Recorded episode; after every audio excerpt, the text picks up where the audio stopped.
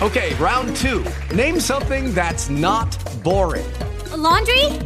Ooh, a book club. Computer solitaire, huh?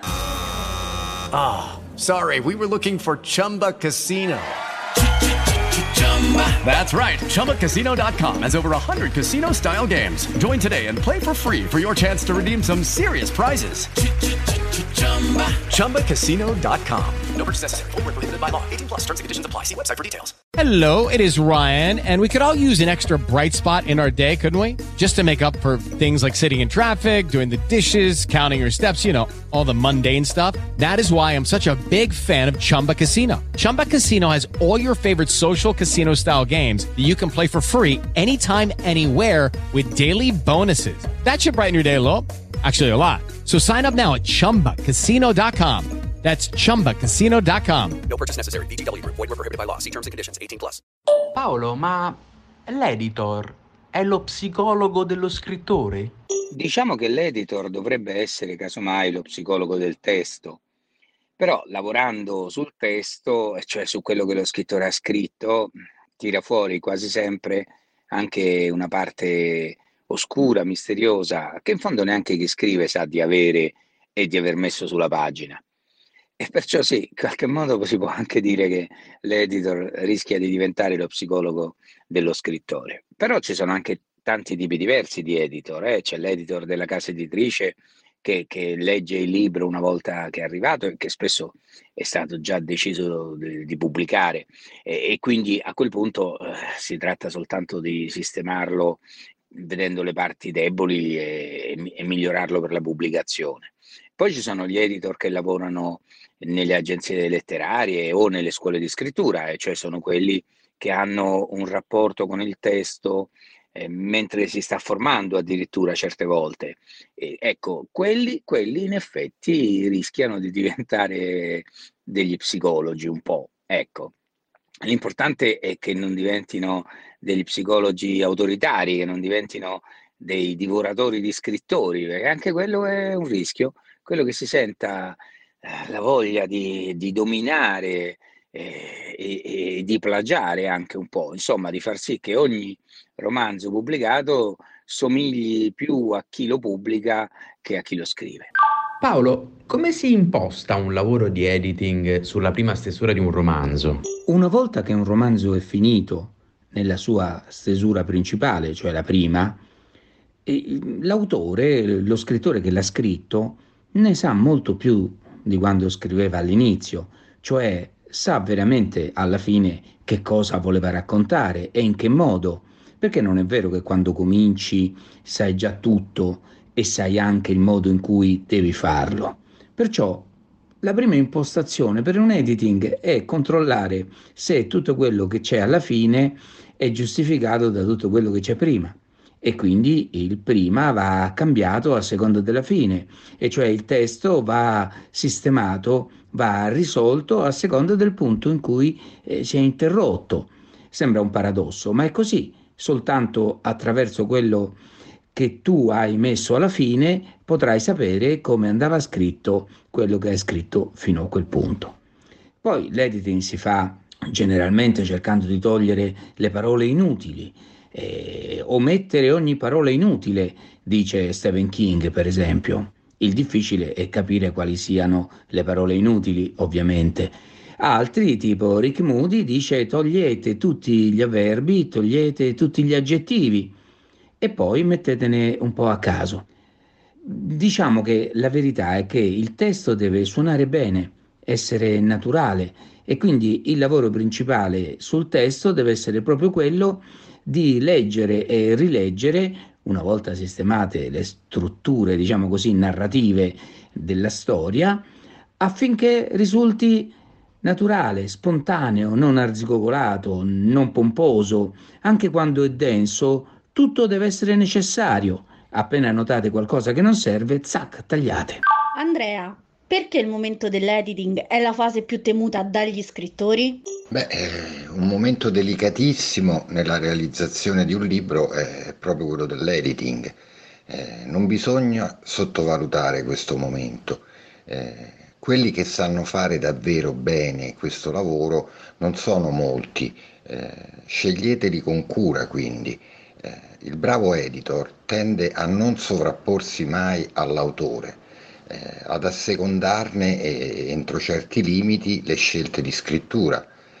L'editor cerca di non essere eh, nei suoi interventi eh, troppo intrusivo. Eh, a me sono capitati quasi sempre ottimi editor. Eh, l'editor è di solito uno scrittore a sua volta, un critico o un redattore editoriale con una sensibilità letteraria e molte letture alle spalle. Eh, non sempre l'autore, soprattutto fra gli esordienti, è contento eh, sulle prime che si faccia un editing sul suo libro. Teme che un proprio testo sia meno suo se ha subito un editing. Gli autori sono però gli ultimi a poter giudicare il proprio lavoro, per quanto ne sono imbevuti e saturi, eh, posso dirlo per esperienza, quindi un occhio esterno è indispensabile. Luigi, l'editor è il life coach dello scrittore? Un editor sa benissimo che la differenza tra professionista e un aspirante scrittore sta nella consapevolezza. Il professionista sa come stanno le cose, sa che il difficile non è l'atto dello scrivere in sé. La parte complicata del lavoro, infatti, è vincere la resistenza Cito Steven Pressfield che in The War of Art esprime il concetto. La resistenza è una forza invisibile che entra in gioco ogni volta che ci troviamo di fronte a un proposito per il quale la gratificazione momentanea deve lasciare posto a quella sulla lunga distanza. L'obiettivo della resistenza è farci desistere, costringendoci alla resa, e per farlo assume forme diverse. Tutti gli uomini e le donne la sperimentano quotidianamente, dice Steven Pressfield, ma molti non sanno che esiste. Chi lo sa che esiste? Gli allenatori degli atleti, per esempio. L'avete visto tutti, lo strano allenamento del centometrista Jacobs, medaglia d'oro italiana a Tokyo. Nell'allenamento lo sprinter italiano corre preceduto da un'automobile che viaggia a 50 km h la quale traina una cabina aperta sul lato posteriore, utile all'atleta per allenarsi senza essere disturbato dalla resistenza dell'aria. E l'editor fa lo stesso con lo scrittore che segue. Cerca in tutti i modi di eliminare per quanto possibile la resistenza è per questo che Stephen King dice scrivere è umano, editare è divino? Può darsi. Ma naturalmente l'editor non lavora solo sulla resistenza, ma direttamente sul testo. Un bravo editor sa vedere tutte le potenzialità della storia che lo scrittore sta scrivendo. E rispetto a questo, chissà, forse è più giusto dire che l'editor è il life coach dei personaggi dello scrittore, che il più delle volte vuol far fare ai suoi personaggi quello che dice lui, come fosse Dio, senza considerare che i personaggi, quando li tiri fuori dal tuo immaginario e li metti sulla pagina, iniziano una vita tutta loro e finiscono per sfuggirti tra le righe.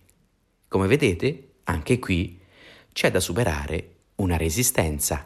Andrea, uno scrittore può essere l'editor di se stesso? Allora sì, uno scrittore può essere eh, l'editor di se stesso durante la stesura del suo romanzo.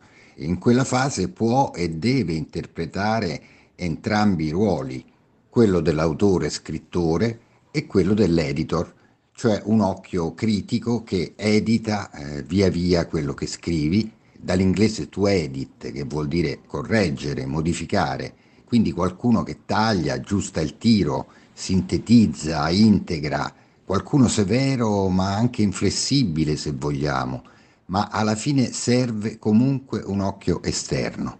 L'autore, eh, quando ha messo la parola fine all'ultima frase del suo libro, non può non avere un occhio indulgente verso la creatura che è appena nata, per tutto il tempo che ci ha passato sopra, per tutto il sangue che ci ha versato perché è venuto fuori eh, da noi, proprio da noi, è una cosa nostra. L'autore a quel punto sarà saturo di quella storia, di quei personaggi ed è probabile che non abbia la mente lucida e obiettiva per affrontare l'opera diciamo in ogni sua parte, l'opera completa.